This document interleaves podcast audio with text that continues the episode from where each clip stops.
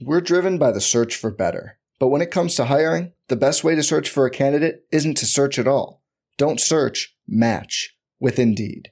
Indeed is your matching and hiring platform with over 350 million global monthly visitors, according to Indeed data, and a matching engine that helps you find quality candidates fast. Leveraging over 140 million qualifications and preferences every day, Indeed's matching engine is constantly learning from your preferences. Join more than 3.5 million businesses worldwide that use Indeed to hire great talent fast. And listeners of this show will get a $75 sponsored job credit to get your jobs more visibility at Indeed.com slash BlueWire. Just go to Indeed.com slash BlueWire right now and support our show by saying you heard about Indeed on this podcast. Indeed.com slash Blue Wire. Terms and conditions apply. Need to hire? You need Indeed.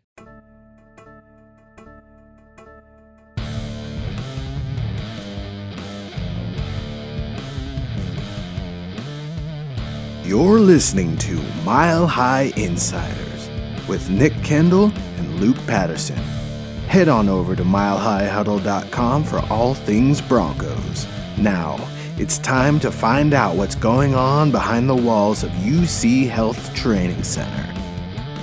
Welcome in, welcome in. It is Wednesday night, and it's time for an episode of Mile High Insiders. I am Nick Kendall, and joined by once again uh, today Scott Kennedy. Scott, it's uh, man, I just saw you, you know, 11 hours ago. Uh, how you doing? Anything changed since then? I know you have to look outside and wait. It was dark when we started. It's dark now. What time is it? Was it day? Is it night? I don't. I don't know. I'm so confused. That's a constant state. Um, That's on, why you wear the hat, isn't it? Yes. What day? That's honestly it is. The, I have the, this one on right here as well, but uh, that's for tomorrow morning. Um, and I have them up top there. I'm up with all my my hats going on. But yeah, welcome in, folks. It is Wednesday evening. Uh, Luke was feeling a little bit under the weather, so uh, we called in out to the pen and uh, brought in our closer Scott, and um, we're here again. So a little Broncos insiders for breakfast for dinner and uh, gonna hang out with you guys and talk a little bit more head coaching search of the Broncos. Obviously, that's the 24 hours news cycle in the NFL and more information coming in now. But if you're watching right now, Facebook, YouTube, wherever, make sure you're dropping a like on the way in and uh, subscribing to the show. And uh, we'd really appreciate that. Let's ho- say hello to some people in the chat as they come in here. Frequent commenter on the show here. We got Todd Ostendorf saying, I heard what he is supposed to have said, which directly contradicts which was previously put out. Really, this is probably some tactic to get teams to uh, make a bigger offer. And he's talking about Jim Harbaugh uh, recently having an interview with somebody in Charlotte. Uh, I should probably credit who that is. I don't remember who it was off the top of my head saying that Queen City News. Queen Let's City News. there. Queen City News, which is at, at, first I was like, wait a minute, why is Charlotte again? Because I kind of read the comments first, like, what are people saying about this? And the comments is like, why is this coming out of Charlotte? And I was like, why is this coming out of Charlotte? Oh yeah, Carolina Panthers. Duh. Yep. Yep. That's why. Um, because I honestly I don't I never really considered the way the Panthers are playing. I feel like they've got their guy, but you know, if you can get a Harbaugh while you have an interim coach, you kick the tires and, and see what you think for sure. And there are always a few shocking um, positions as well. I saw an article today that made it sound like if the Dolphins failed to make the playoffs after being what, what were they nine and three or something, they could have a cleaning of the house too, and then Mike McDaniel would be gone. And we know that uh, the Dolphins tried very hard to get Sean Payton last off season season as well. I don't think it's completely true that uh, we have uh, Mike McCarthy being safe in Dallas. So we'll see what positions uh, open up. It's a lot of things yet to uh, be determined. Let's say hello to some more people coming in here. Evening from Mike Woodward. Good to see you, Mike. We appreciate you. Uh, James Webb coming in. I love your telescope. Saying, wow, only one more game comes and goes so fast. Yeah, this is uh, one that I'm ready to turn the page on um, and get looking forward to the off season. But uh, definitely comes and goes so fast. And bad Bronco football is better than no football. Uh, Stumpy McGrumpy 916 coming in saying, win or lose, I stayed true to the orange and blue. 100%. We appreciate you coming in here and supporting us and enjoying us on the show today. I know we got a couple super chats coming in as well. We got our guy Drake Wally 999 over on YouTube saying, What do you guys think about the tight end situation in Denver? Uh, before going on the injured reserve, I thought third round pick, 80th overall, Greg Dulcich was a big bright spot really filled in that position with flying colors after Fant was dealt to, off to Seattle. Uh, Scott, what do you think about the Broncos tight end spot and uh, Greg Dulcich's play this season? I think what you brought him in for once he was healthy, uh, which is to be a a pass a receiving threat, a, more of a mm-hmm. Shannon Sharpe type. Uh, you got you hit. It was a big hit, and it was uh, probably even more so than you expected, or else you would have tried to get him a little higher. Hmm. Um, the tight end position on the whole, though, that's it. Um, you know, right now, you know what what can you get from Albert Okwuegbunam? We talked about him that you know, despite the the the decent game he had, I can see flashes of why you want him out there, and also so flashes of why he was not out there. You know, he was he was struggling going after the ball. But I thought Dulcich was definitely is definitely a bright spot. Got to stay healthy. I don't know that he's had injury issues throughout his career at UCLA. You don't make it from a walk-on position um, to the NFL draft if you're on the sideline too much. That's a promise. Yeah. So hopefully that hamstring stuff is behind him. Uh, and if not right now, a good offseason will take mm-hmm. care of that for sure. So stay healthy. Drake, appreciate you coming in, my friend. It's good to hear from you. Yeah, we appreciate you, Drake. I think Drake Dulcich had a good season. Um, we talked about it. You know, he missed pretty missed pretty much the entire offseason, the rookie OTAs, whatever, dealing with injury, and then wasn't even sure we are going to see him much at all. And uh, he came out and had flashes this season. Now, is he ever going to be Travis Kelce out there or Kyle Pitts type type, type of athlete or anything like that? Vernon Davis? No, uh, but he can be a solid player. He's going to have to work a lot on his blocking uh, this offseason for me to be satisfied in that department. Maybe that's never that probably will never be his game given the type of frame he possesses. Uh, but he he'd be probably the first one to tell you that. What, what can you work on this offseason? I got to get better in the weight room and with my blocking. Uh, so that's one you want to look for with him this offseason, taking a step there. Don't think he'll ever be a lead block, but if you're running an outside zone or, you know, he can be one of a, a tandem of tight ends.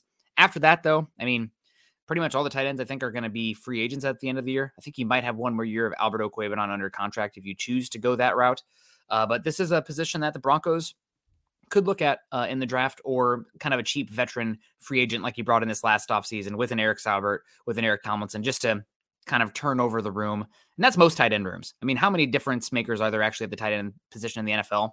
Five, seven. There's not many. It's kind of like mm-hmm. linebacker uh, right now. If you have good, solid, that's enough. Those aren't really the difference makers out there. I think it's coming back in vogue, though. I do, and and part of the reason why, and I've said a zillion times, is the changing of the rules. A joke I used when I was scouting football players, uh, you know, 20 years ago, starting 20 years ago, is how come no tight ends ever come from the South? You got all these players in the South. How come no tight ends ever come out of here? Because if they're big and they're fast, they put them on defense in the South. That mm-hmm. that's how it works. Um, that said, the game has changed to the point where why would you want to even play defense? I used to be all about defense, Nick. I'd be like, go play cornerback. They need you at corner. You can get a scholarship if you're a corner. Go play, go play defensive end. It pays better than a tight end. Uh, you know, do these things. Now I'm like, it's not as much fun to play defense as it used to be. You're not allowed to hit anybody. You're not allowed to cover.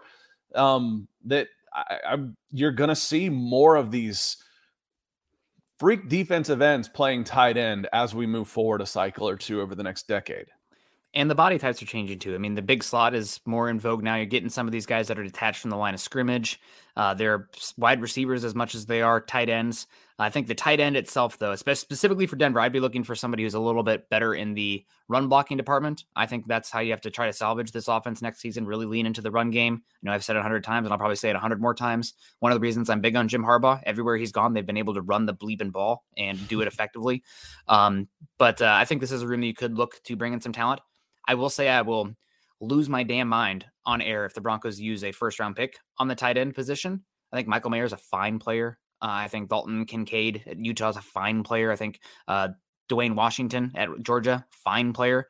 Luke Musgraves at Oregon State, fine player. Luke uh, Sam LaPorta, fine player. Darnell uh, Wright, or excuse me, Parham at Purdue, fine player. Are you catching a trend here? It's a deep tight end class. If you use your first round pick on one, I think you're not playing the draft game very well. You, we're talking round three, round four, round five. I think you can get a quality player at that position. And Trey McBride's starting to make some strides with Arizona Cardinals. Where did he get drafted? Third round, fourth round? Uh, he was like the 60th pick in the second round. Okay, so end of the second. Yep. So yeah, you're right. You can you can do those things uh, at that point in time. You know, unless your name's Brock Bowers right now, you're probably okay. But no, in case, and I'm sorry, but Drake wasn't asking about first round. Uh, Casey's coming in. Casey, you know, speak of the devil and he shall appear.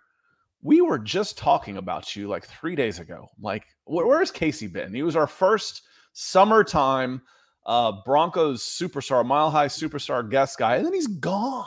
Where has he been? Welcome back, my friend. It is good to hear from you. But he says billionaires at the Walmart level don't like getting embarrassed like they did this year. They'll pay what they need to flex and do better. And Casey, it's something I've repeated over and over again about you know why would you buy this franchise? Because it's a, it's a club. It's it's a it's the billionaire club. And when you go to the club with these other billionaires, you don't want to have the stinky gremlin. You know, you want to have a shiny thing and everybody's looking at you, hey, nice season, patting you on the back and making you feel good. You got all the money in the world, you know. It's it's now it's now it's about ego and these type of things. So I agree. This isn't this this team wasn't bought as an investment. I mean, it's a safe investment. Um We're driven by the search for better. But when it comes to hiring, the best way to search for a candidate isn't to search at all. Don't search, match with Indeed. Indeed is your matching and hiring platform with over 350 million global monthly visitors, according to Indeed data, and a matching engine that helps you find quality candidates fast. Leveraging over 140 million qualifications and preferences every day, Indeed's matching engine is constantly learning from your preferences. Join more than 3.5 million businesses worldwide that use Indeed to hire great talent fast. And listeners of this show will get a $75 sponsored job credit to get your jobs more visibility at Indeed.com slash BlueWire. Just go to Indeed.com slash BlueWire right now and support our show by saying you heard about Indeed on this podcast. Indeed.com slash BlueWire. Terms and conditions apply. Need to hire? You need Indeed and it's a nice way to park five million dollars and turn it into ten. I mean, five billion dollars and turn it into ten billion dollars over the next ten years. But it, this is, again, it's an ex, it's exclusive. It's an exclusive group. Mm-hmm. Yeah, and you're right. They don't want to be embarrassed. Now, how much can they fix over the course of one coaching cycle? Kind of drove me a little crazy, Nick, when I'm hearing these owners aren't doing anything. Where are these owners? They've been in the owners for two months. You know, yep. they're here now. You know where they are now. They're they're in. Um, yep. so you don't have to worry about them being just there trying to, you know, watch their investment appreciate while the the the product deteriorates. That ain't gonna happen. Now, this is you know buying a nice car, right? This is kind of showing off to your friends. Like I own this right here, and uh, hopefully they will get things on the right track here in Denver and getting that coaching position right. It's not as important as getting the quarterback right, in my opinion, but it's probably the next best one. Uh, so uh, let's say hello to some more people coming in here. Diamond Rattler saying, boom, let's go. Good to see you, Diamond. And also, shout out to Casey Nickel. Thank you for coming in and supporting us. Has been a bit, but we appreciate you.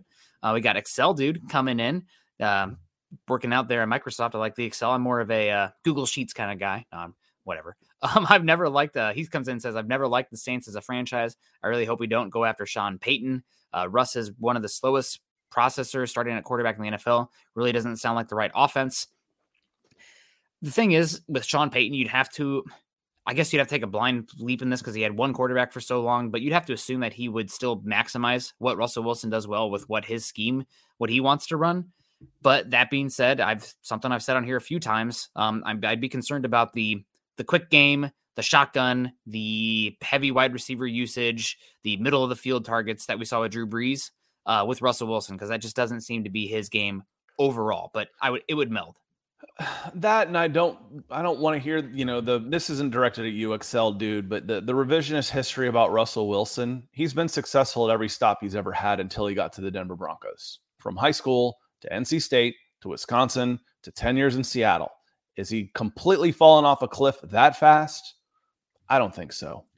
It's possible anything's possible mm-hmm. but i don't think he goes from 27 touchdowns to 10 in Seattle. If he was no. there another year, you know, 12, it was close. It's been bad. Whatever it is, it's been bad. I don't think that happens if he's if he's there another year. So all of the change, change itself is hard. Getting acclimated to a new city, a new team, a new way of doing everything. That's hard enough. And then we can go through the laundry list of things that went against this team. Y'all were going through it in the chat earlier. So, you know, I mean, calling him a slow processor is that the nice way of saying he's dumb? I don't buy that either. I don't. He's had way too much success in all walks of life that i he's not he's not done. And i i I'm, i don't know. I'm just getting a little frustrated with that narrative right now. I mean he struggled this season no doubt there's a lot of head scratching decisions and it was a bad year. I think everybody can agree on that mm-hmm. and i think we'd be shocked if he wasn't back next year. And if he's, I would imagine he'd be better next year just as a result of the infrastructure around him being healthier just by law of averages. Now, anything can happen. Um, but I think the run game being better next year would help him a lot. Uh, cleaning up the procedural penalties that this team had would help a lot. Uh, but he did struggle with some of the full field reads. You know, what's he seeing? Some of the decision making. Uh, but you know, we'll see how it plays out this year. We got Dominic Martin coming in saying, "Hey Denver fam, it's my birthday and I had to catch MHH hash uh, MHH for life. Go Broncos!" Well, happy birthday to Dominique. Um, hope you have a good one. Uh, hopefully everybody treats you well. And uh, chat, make sure you guys uh, give a little love to Dominique. Wish him a happy birthday in the chat as well. So, you know, going back to the change in things, you know, I watched Matt Ryan at Indianapolis this year take too long to get rid of the ball. Mm-hmm. You know, going through his progressions and stuff. Change is hard. No one's ever accused Matt Ryan of being uber athletic and having to rely on anything other than being smart and accurate. Yeah. It happens. So this things will again, I'm not willing, and it's not binary. I'm not willing to put it all on Russell Wilson. Uh, this yeah. drop off is not all on Russ from one season to the next. And for those of you that say, "Oh, the drop off," what are you talking about? The drop off started. Seattle fans have been telling us about this for you know all year. Yeah, a bad season in Seattle last year would have been wonderful by comparison to what you got this year. So I don't want to hear that either. Uh, Miguel Santi Stevan coming in. He says, Evening, fellas. I know you've mentioned a few names for head coach, but who are some candidates out of left field? Who are some crazy ones?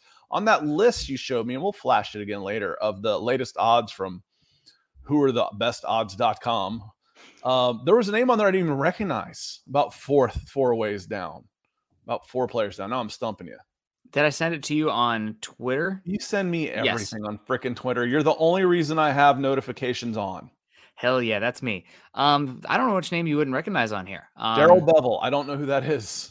He was the offensive coordinator for uh, Russell Wilson for a number of years underneath okay. uh, Pete Carroll, and I think he has an advisory position with uh, the Cowboys right now. I could be mixing up him and Schottenheimer. Um, the list of offensive coordinators that uh, Russell Wilson had and left uh, is not too short, uh, but uh, he's one up there. Darrell Bevell was a pretty successful uh, offensive coordinator in Seattle for a number of years.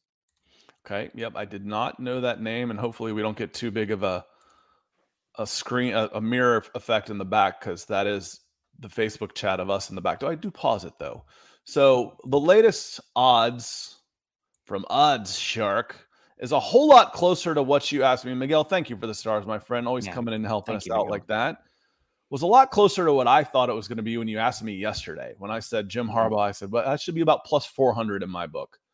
Um, but on this one, instead of plus 1200, it's plus 200.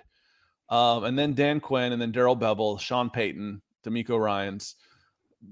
For me, Darrell Bevell is a name, and I am on all of these podcasts in one way or another. We haven't mentioned that name at all, not as a head coach. I would consider that one out of left field. Yeah. I mean, Darrell Bevell's out of left field, but how about Pete Carroll down there? Peyton Manning plus People 10, have actually asked about that though, even in jest. I've mentioned Byron Leftwich. I said, give me Byron Leftwich over Eric Bieniemy if we're talking offensive coordinators right now, just because I know that Byron Leftwich has had success with multiple quarterbacks, redoing systems, and calls the plays. I, I would rather have Byron Leftwich over over Bieniemy. You know, one of the guys that you've mentioned on that isn't even on here that I would put above, well, Peyton Manning and Pete Carroll, excuse me, Steve Wilks mm-hmm. is a yeah. possibility. The current Carolina Panthers interim head coach. Yeah, he'd be a good one. Ben Johnson's not on this list. Uh, David Shaw's not on this list. Jerod Mayo's not on this list. Uh, Bill Callahan's done some really good things with the uh, Cincinnati Bengals, uh, not on that list. So uh, I, I, don't know if I mentioned Jerod Mayo. Um, I did like seeing uh, DeMeco Ryans as the fifth highest odds. I mean, he's my second favorite coach in this cycle. I know not a first time head coach, not a defensive coordinator.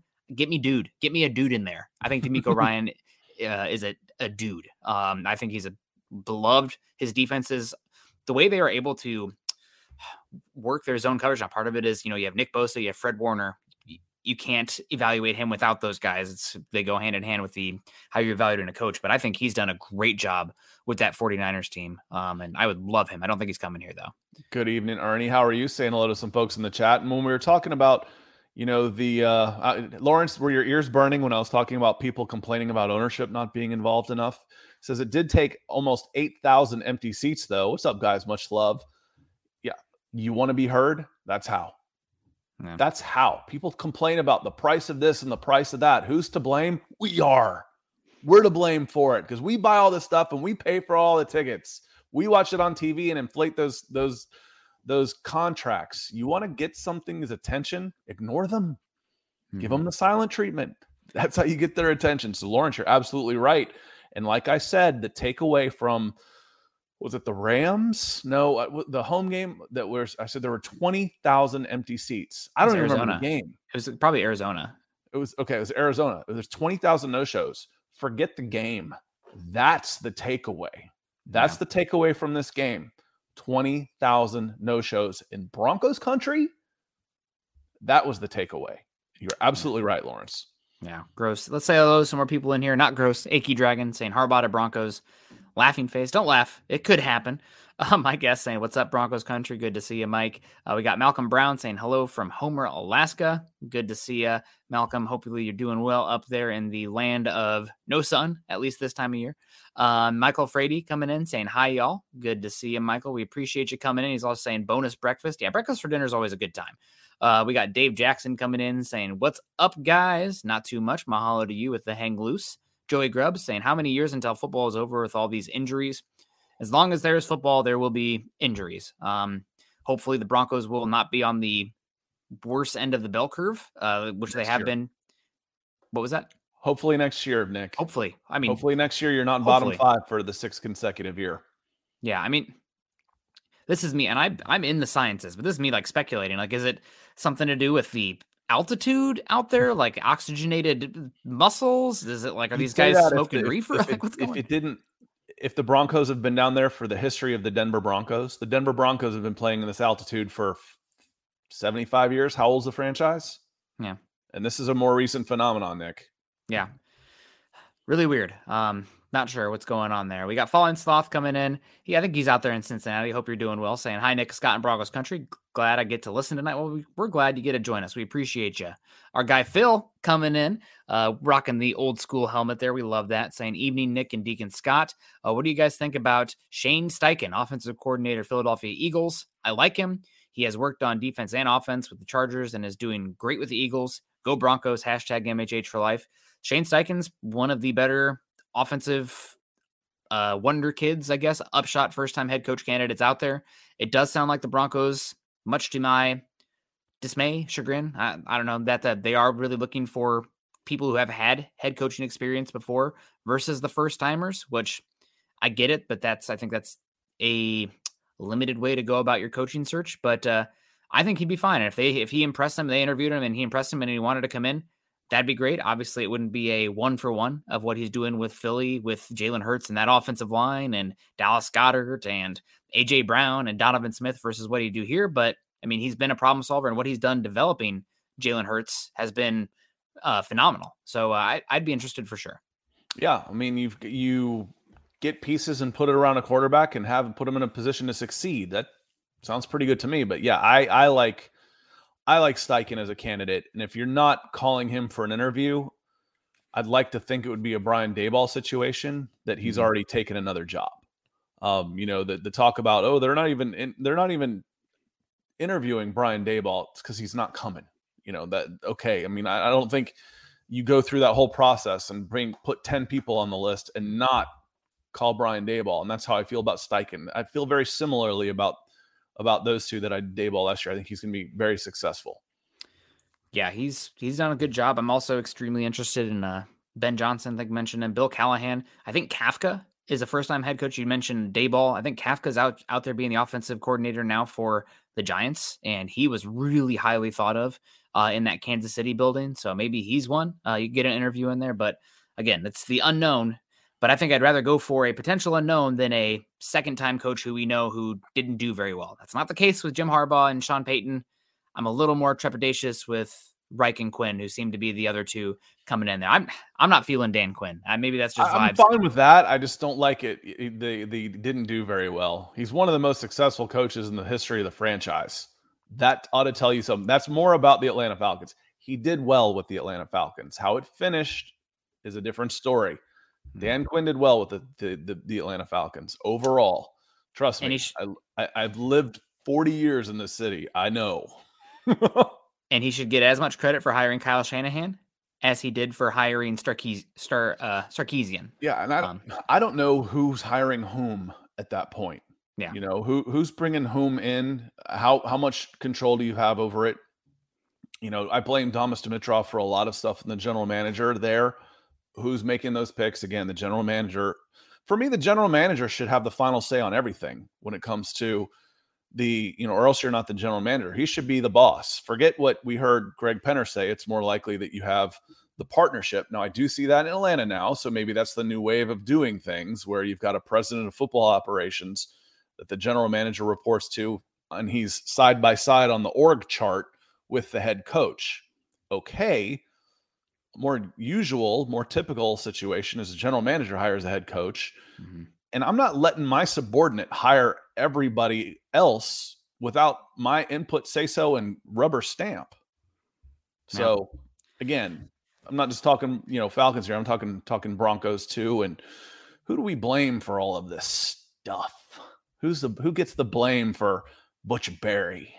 Who gets the blame for Montreal Washington? You're not you're not gonna you're not gonna get me with Dwayne Stukes on that because for me that's the general manager.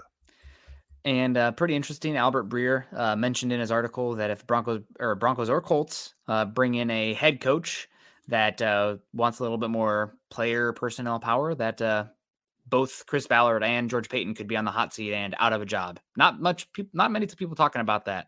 Uh, but as we've talked about on here, Paton already kind of has conceded some power. Would be interesting. I, I think it's a toss up if he's here after the draft or not. Uh, Patriot Tech's coming in, despite what some people have said. Uh, Patriot Tech's coming in five dollars, saying Harbaugh is still in play no matter what is reported. Money talks, BS walks, hashtag MHH for life. We just showed you the odds shark uh, odds there, and he was the odds-on favorite at plus two hundred uh, to be the Broncos' next head coach. So the Broncos are going to make a play at him if he Mhm. doesn't end up a Denver Bronco he- head coach because he turned him down.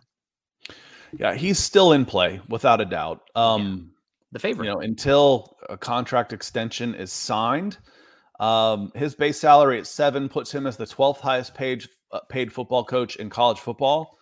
I think Michigan has, if not the biggest, the second biggest fan base in college football behind Ohio State. It's it's Michigan and Ohio State. When you're talking raw money, when it comes to the media and everything, it's Michigan and Ohio State are one and two. The SEC wins the games. They win all the championships of the last 20 years. I'm exaggerating, sort of. But the money is still Michigan and Ohio State. Um, so that they are 12th, there are not 12 teams that can beat Michigan in financial might when it comes to $7 million. They bump them up. There was four four coaches going into this year that were at 10 or higher. Do they offer him 10 or higher? They want to keep him. I think they're going to have to, Nick. Yeah. And appreciate you, Patriot Text, coming in green with that super. Appreciate the support, my friend. Yeah, pretty cool. I still don't know why they have the buyout so low. Three point five million seems minuscule compared to some of those other. That's how he there. keep. They probably keep the salary lower that way. Probably. Yep, you're Mhm. probably right. Uh, Kareem coming into the dynamic duo. What's up, fellas? Not too much. We got Gary blah blah blah or Gary blah blah coming in. Added one too many blahs, Mister Blah. Sorry. Uh, saying, do you guys look for any potential prospects for next year's draft? If you're talking 2023, yes. You're talking 2024, yes. Um, yeah, we're all. I mean, at least for me, uh, starting to do the work on the draft. I've been working on 2023 now for a bit, especially some of the you know top 40 kind of guys and some of the guys at the bigger school. Um, haven't watched a lot of non-power five uh, players yet. We'll see some of those guys trickle up, and I'll let I'll let some other people do the work first on that one and be like, okay, this guy's worth watching. Okay, then I'll check him out. You know, you, this person has a fourth round grade on him. I'll put eyes on him then. Um, but um, definitely putting work on it. You get to know some of them through osmosis. Now, I don't watch as much college football as I used to, so I'm seeing a lot of these guys for the first time at Senior Bowl, at Shrine Bowl. But when I'm watching a game, I used to get asked all the time, "When do you start scouting players?" I said, "When they show up." Th- that's when. If I'm here and I see them and they do something to catch my eye, I'm I'm always watching. Mhm. So when Nick's watching Iowa play Wisconsin, he's paying attention to every player that's out there and making mental notes of guys. We love the younger guys. They're more fun that way. It's more fun talking about the guys that nobody else is talking about.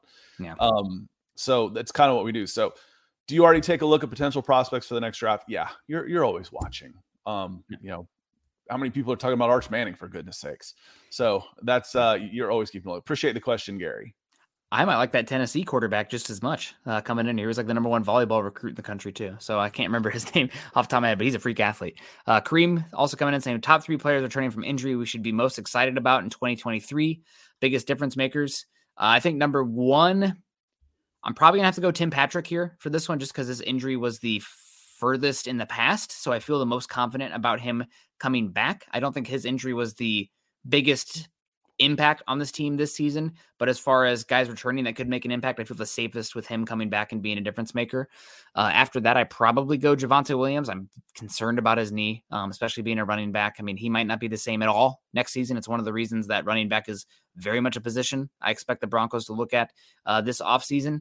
Then after that, I guess I'll go Garett Bolles, uh, but we'll see if he's here. I mean, that contract is movable and it could be it, it, he could be somebody who's on the move. I think he'll be here. I think so uh, too. Uh, I, I think he'll be here, but yeah. again, uh, and I think he's got a, a, chance to be pretty healthy when he comes mm-hmm. around. But you hit the big ones there. Um, you know, when you start talking about how about Randy Gregory or Dre'Mont you know, Jones? I mean, God, that's a and Dre'Mont Jones. You yeah. know, those are guys that were basically.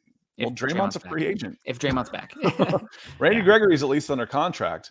Russ played beat up this year. How about Russell Wilson? You know, there was mm-hmm there was a lot of those guys. I start thinking of of all those players. You go, you know, Courtland Sutton missed some time, but I mean, the easy answers are Tim Patrick and Javonte Williams. But I would throw Randy Gregory in there. Again, yeah. who should you be excited about? But I'd be cautious. He just Nick was just be cautious about some of these. And you know, talking about the the laundry list of problems, I think I think Todd hit on it actually. Um, the Skinnity curse is powerful. It's not nearly as well known as the curse of the Bambino, but it's it's big. I mean, I've I've turned Chelsea into a relegation level team after they won everything before I started watching them. The Broncos, it goes on. The list goes on and on and on. Uh, I just wasn't destined for sporting happiness. That's why I watch everybody now. Just let's curse them all. I'm gonna have to win out. I'm gonna have to outdo you. Uh, when did I join Mile High Huddle and start covering this team?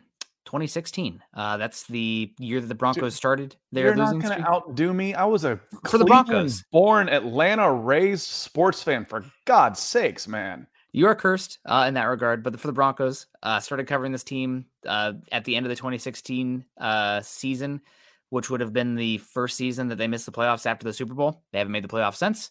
I'm also 0 8 in games I've been to live in the Broncos. That's that's not a good track record. Uh, maybe both of us together amplified have uh, really messed this up. But uh, Andrew Lampy not messing it up, uh, saying coffee at night. Hope everyone had a great holidays. Well, hopefully it's decaf. Um, I'm I'm 30 plus now, so uh, what little caffeine this late at night is gonna make my tum tum hurt. Not about that. I, I, need to, I need to get my eight hours. Yeah, the, the the chocolate's about as crazy as I go, but chocolate compared to 24 ounces of coffee doesn't really count as caffeine. Then it's the sugar at that point. So yeah. Um, Andrew, appreciate you coming with the stars. I, I love that profile pic, dude. The big smiles always make me smile. So thank you for the stars, my friend.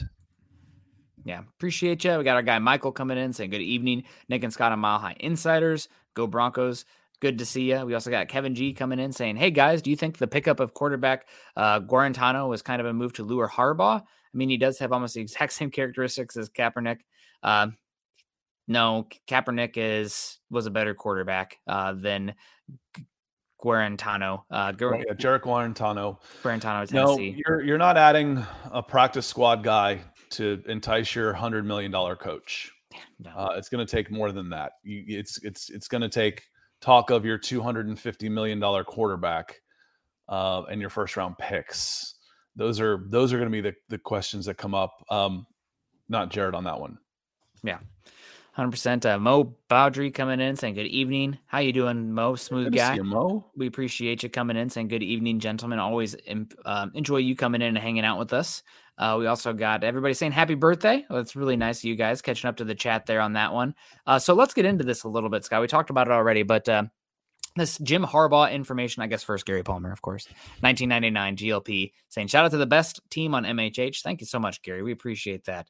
Uh, saying Nick and Scott rock, love Bron- love to Broncos country. Uh, well, love the GLP. Uh, we appreciate you as well. Hope you're doing well. Hope you had a great holiday. We always appreciate you coming in and supporting us, and just you know, even if you don't support us, dropping in and saying hi. You always make us smile just to hear from you.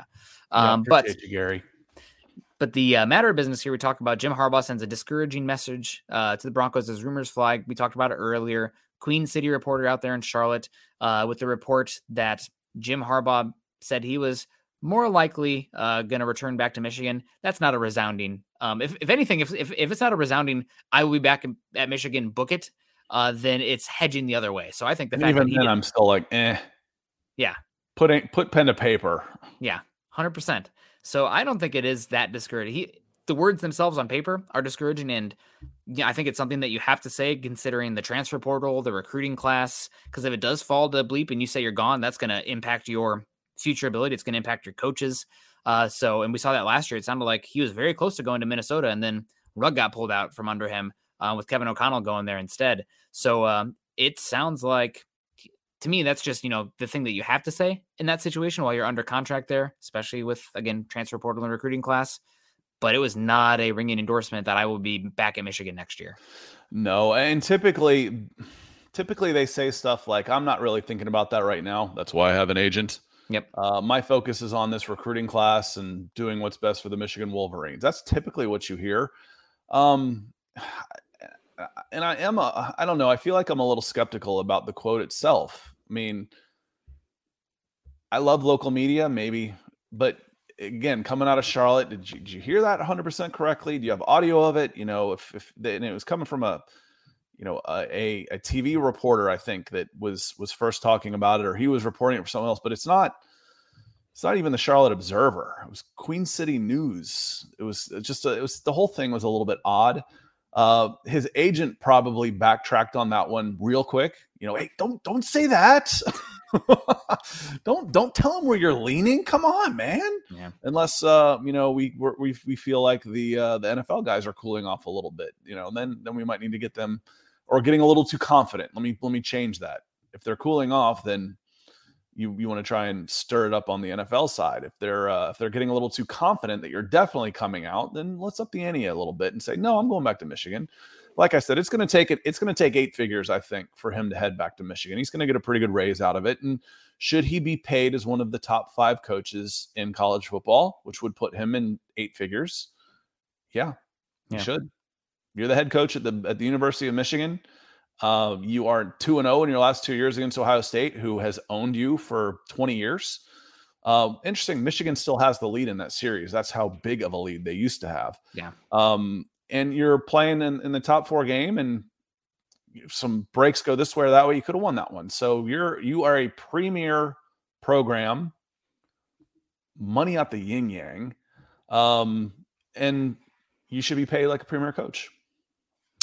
Yeah, and uh, recruiting with some level of academic uh, restrictions that are still in place in the Big Ten as well. Uh, that makes it a little bit harder for them, and also the geograph uh, geography of it as well. Mm-hmm. a little bit harder to get some talent up there to Michigan compared to you know Texas, right in your backyard. You know, you throw a football and you hit two guys that could probably play Division One football uh, out there, or like in no, there's Florida there's over well. 400 D1 signees in the state of Texas, and I think there was maybe 40 to 50 in Michigan, so you're having different. to recruit out of state.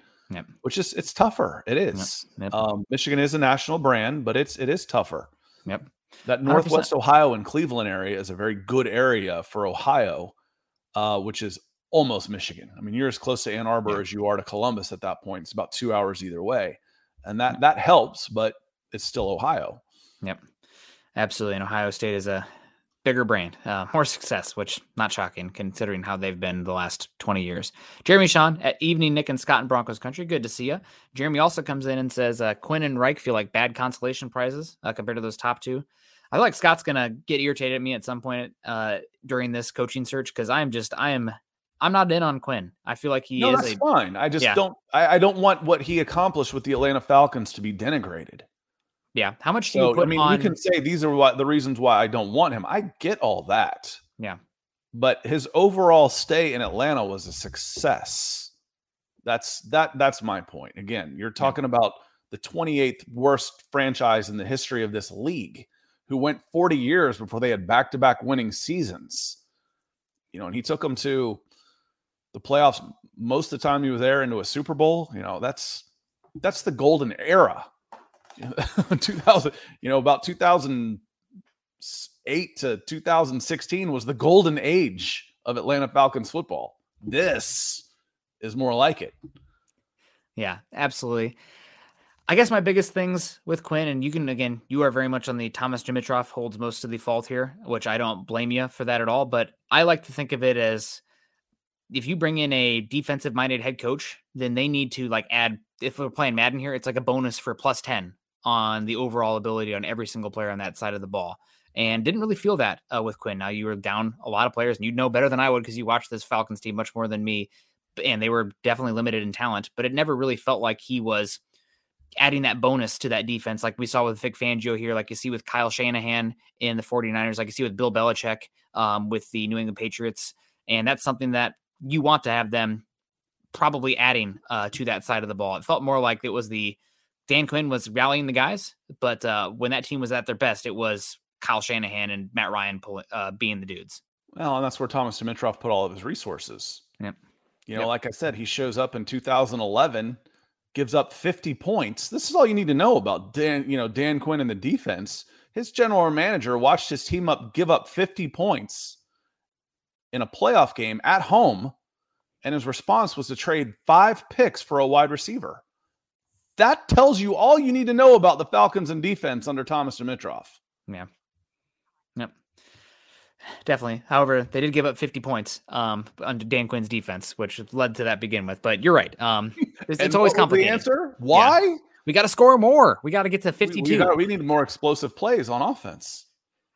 Julio's damn good though. Uh, David Oh. God, you guys are killing me with this stuff. Quinn's defense late in the season fades bad. Look at that 16 team.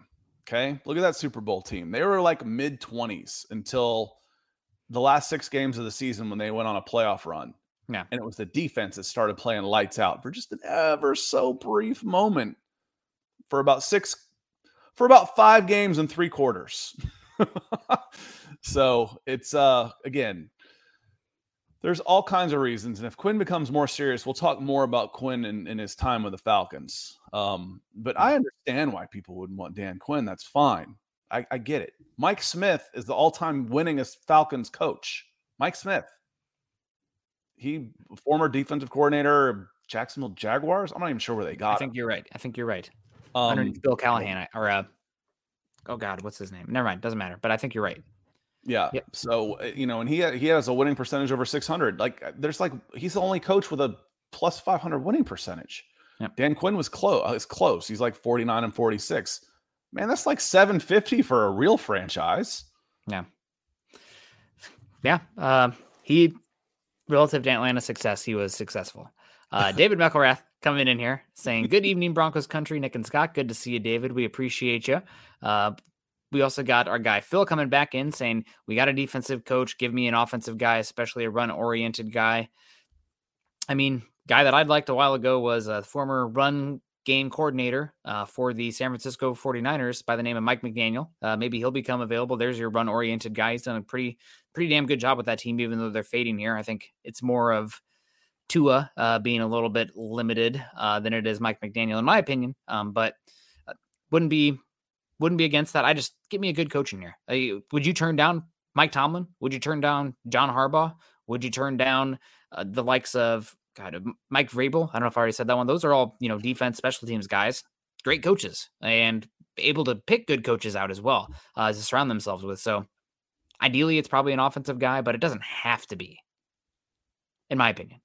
Yeah. And uh, you know, the great may arguably the greatest of all time was a defensive guy. You know, Yep. so when we start talking um Bill Belichick, uh going over to Twitch here, why not Bruce Arians? You know, if I was one season away, you know, but the thing is, is it's hard. Bruce Arians would be a stopgap. It'd be like having Teddy Bridgewater. It's a, it's a, it's hard to rally around a guy that's a short timer. He's not going to be there for the long haul. And when you see that the coach is checked out, the players check out. You know what? I got a contract. I'll just wait till you're gone. It just kind of works that way. So he'd be mercenary that wouldn't last very long. He's already he he retired on a really good team. You know, what makes you think he's willing to take on a project the scale of the the Denver Broncos right now, other than a bunch of money that he probably doesn't need. So that's why that for me, Robot of Doom, that's why not Bruce Arians, because he's not interested in being back in the NFL. If he is, call the man. He walked away from football because of health in- health issues. Correct? Like there was some sort of thing that came up. It was pretty Have close to the beginning better of the how I mean how he's 75. He's old. And he, He's- like, he's got to be close to 70. I think he's 74, 75. So There's your answer, dude. Not to be ageist, but you know, the guy's retired for health reasons. He's 74 years old. No. yeah, I think he, his style of offense would be great. Uh, that Earnhardt, Erhardt Perkins style would be good for Russell Wilson. Uh, again, just talking purely schematically, uh, but I just don't think he's coming back to the league. And I love Bruce Arians. Um, he's one of my favorite coaches in the league. I Um, do what too. he- Great personality. I, I I love him too. I love Andy Reid. Yep.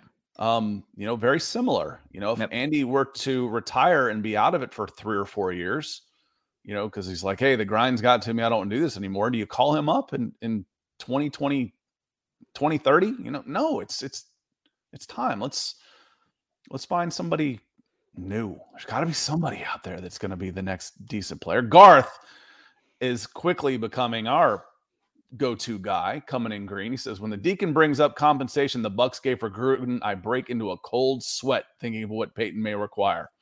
Harbaugh, please, Walton Penner.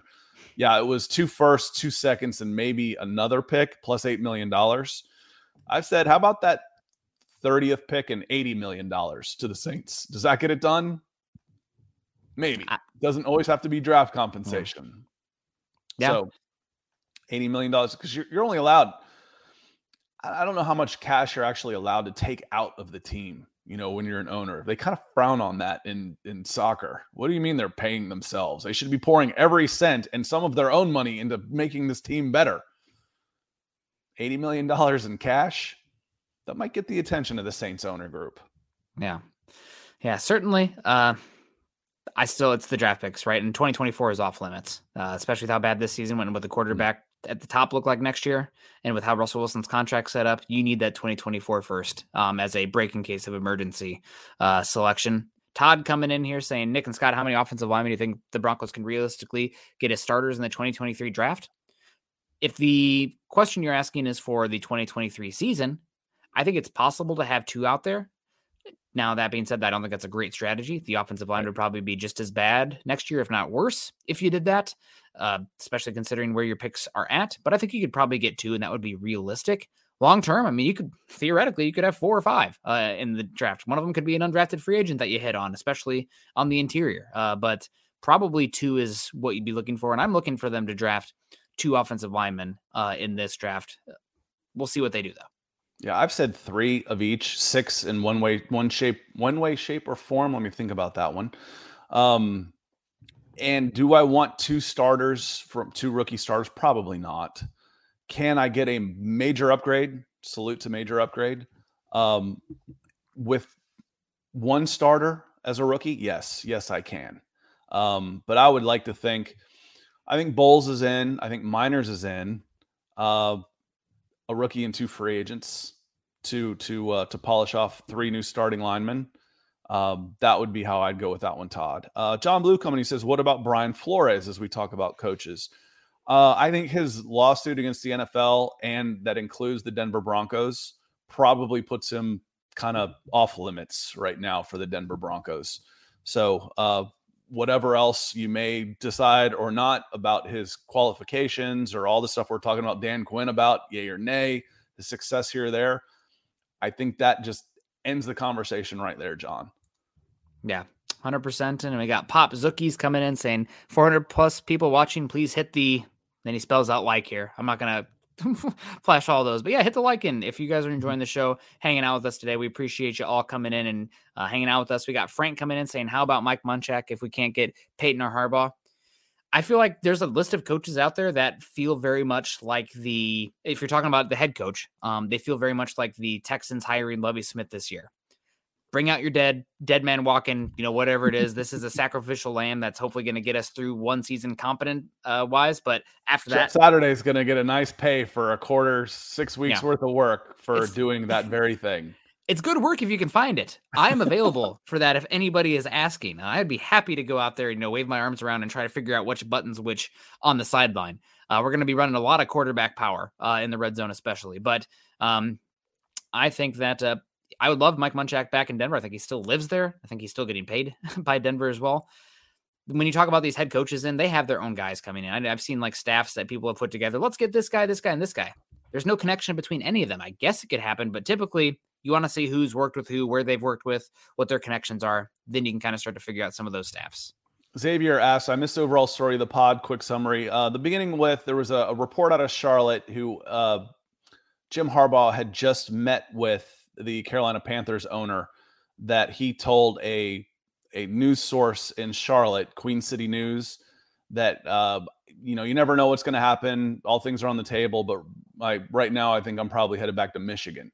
Uh, and I, I, think I said that yesterday. You know when we were talking about odds of of um, you know what are the odds that you get Jim Harbaugh? I'm like, well, to me it's at best 50-50 with Michigan that he leaves Michigan at all. Now you're in competition with several teams, including the Panthers, including the Colts. You know, so at best 50 50, then again, that's one in four.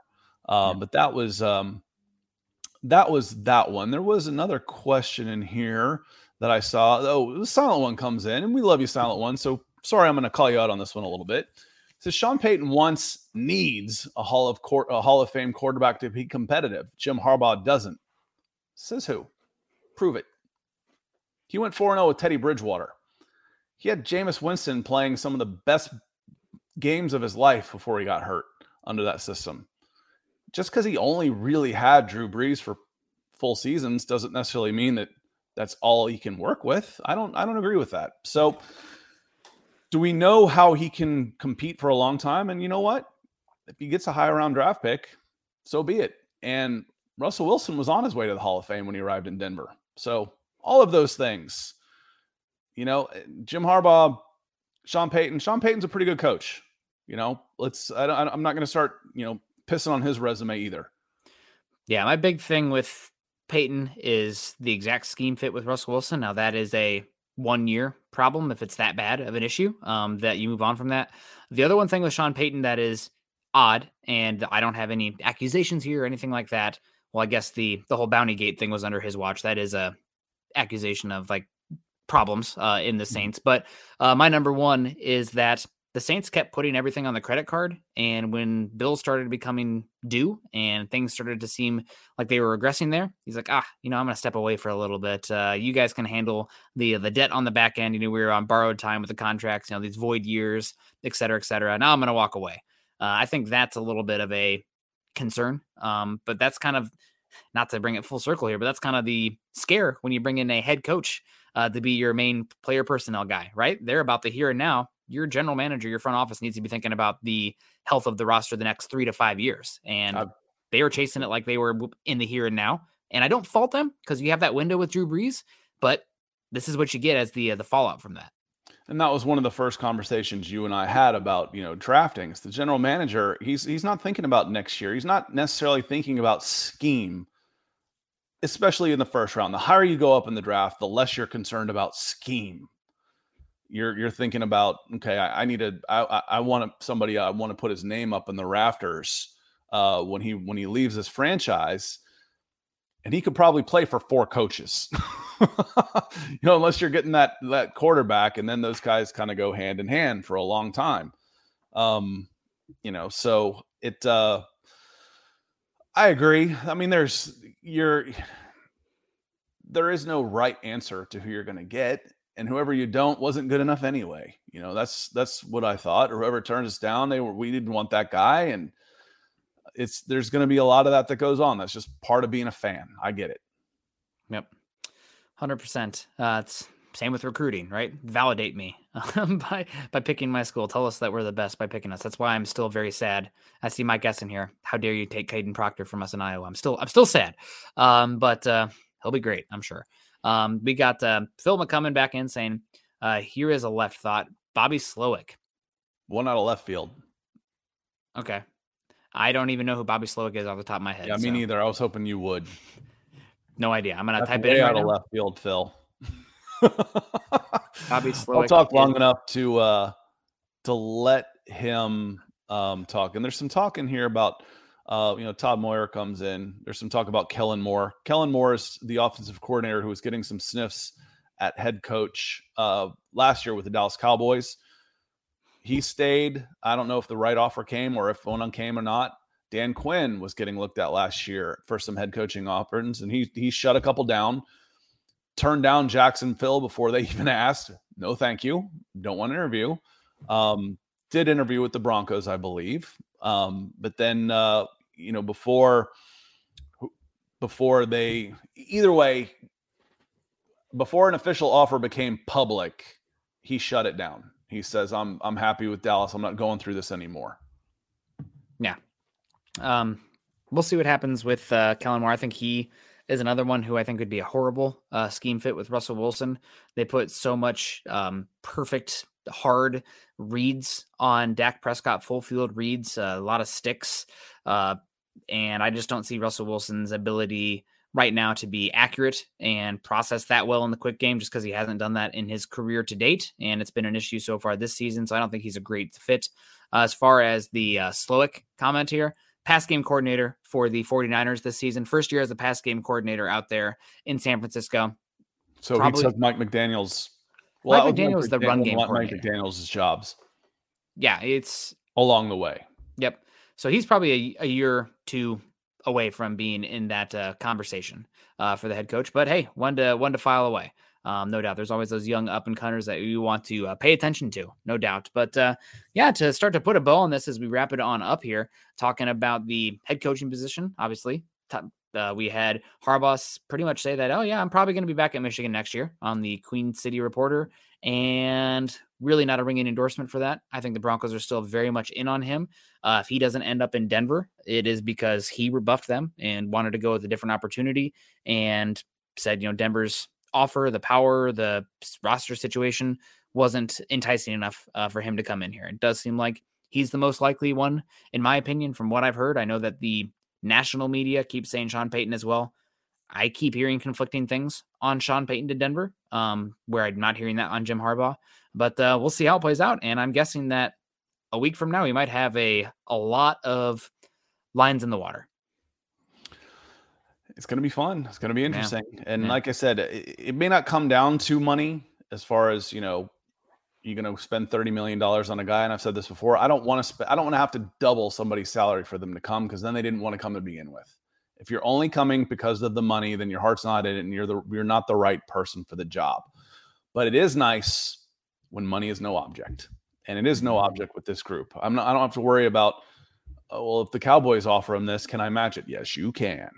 Yes, you can. You can match any offer and go after any offer. And that is a, that's a good place to be in. And again, we can go through a zillion reasons why this is still a great job to have. You know them. Don't listen to some of the people out there that are talking about, you know, why would they want to come to Denver? Um, because it's a head coaching job in the NFL with one of the most historic franchises in the biggest league in the United States. That's why. That's all you need to know. Money and power. That's what makes the insects uh, make the world go around. Um, and that's you got an opportunity to do that there in the NFL with Denver, and it sounds like they're going to give him a big opportunity there. We'll see what happens. I think right now in my my gut, Broncos will go after Harbaugh. If they don't get Harbaugh, it's Quinn. That being said, I think if they get Harbaugh in here, Paton might be out. If they bring in Quinn, it might be okay. This is the guy that you wanted all along, uh, Mr. George Paton. If it fails, you're out. The coach is out. The quarterback's out. Um, so um, will be really interesting to see how it all plays out. And uh, we'll be back live again tomorrow. We're going to talk a little bit of uh, Jordan Reid at ESPN. He had a mock draft come out, his first mock draft of the season, with the Broncos taking a player that I think a lot of people would be excited about there uh, with the pick. Obviously, the Broncos pick is not set in stone, um, but we're getting there. And uh, also, if you guys are curious and dipping your toes in the draft, over on Scott's channel this morning, we did a, a uh, top 10 mock draft. So you can start to familiarize yourself with some of the names we only did 10 picks and we talked for like an hour and 10 minutes. Um, so there's a lot to talk about. Um, it's the first time talking about these guys. We had lots yeah. to talk about. Hundred percent, and it'll always be fun to come back and look at the uh, the names that were there and what they look like now compared to April as uh, things shift, things evolve, and we uh, get more information on these players. So appreciate everyone coming in. Shout out to uh, Scott for jumping in last minute when Luke texted us saying he wasn't feeling super good. Uh, double duty today. Uh, I can speak from firsthand experience. Sometimes that's a long day. Uh, so we appreciate you doing that. shout out to everybody also joining us today on the chat. Everybody supporting us with the supers, the the likes. If you haven't done so yet, make sure you do that, and also follow us on Twitter. Scott is at Scout Kennedy. I'm at Nick Kendall MHH. Also, make sure you're following us at MHI underscore pod. And since we'll be live tomorrow at BFB underscore pod as well over on uh, Broncos for Breakfast, uh, follow us at Mile High Huddle. And if you're on Facebook, make sure you're on our Facebook pages, facebook.com forward slash Mile High Huddle and facebook.com forward slash Mile High Huddle pod. And as the ticker says underneath there, please subscribe, like, and share. Uh, one last shout out there to Luke. Um, hopefully you are having a uh, feeling better, probably watching this show right now. Hi, Luke, in the background. Um, and also shout out to Dominique uh, for your birthday. I think it was Dominique's birthday as well. So mm-hmm. come back around and happy birthday, Dominique. Hope you have a good one and hope the, the show today was up to your birthday standards. I see some talk of Bill Cowher in here. Bill Cowher hasn't coached the NFL in almost 20 years. Yeah, that one's. Guys, be serious here. You were talking about first time head coaches, Jerry Rosburg. Jerry Rosburg's 68 years old. We're talking about not wanting guys who are in their 30s that, that are first time head coaches on the ascendancy mm-hmm. let alone a guy learning on the job at 68 years old.